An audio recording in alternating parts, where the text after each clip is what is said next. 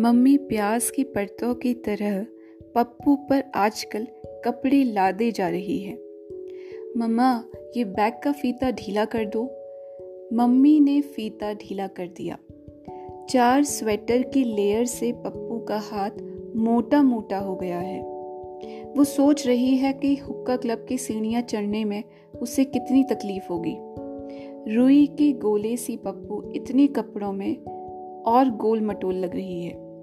हाफते हुए पप्पू सीढ़ी चढ़ने लगी और बीच बीच में वो पानी के बोतल से सुड़क सुड़क की आवाज़ के साथ पानी पीती रही। पप्पू को हल्द्वानी बहुत अच्छा लगता है, क्योंकि वहाँ रिक्शा चलता है। रामपुर रोड पर पापा ने रिक्शे को आवाज़ दी, ओ भैया, इधर आना। फिर क्या, पप्पू अकेले कमर मटकाती अपनी गुड़िया को खेल खेल में आवाज़ देती, ओ भैया, इधर आना। रिक्शा हवाई जहाज़ से कम नहीं है पप्पू के लिए। पप्पू ने कहा भी था, पापा, हम रिक्शे से अल्मोड़ा जाएँगे, बस में ना मुझे उल्टी आती है।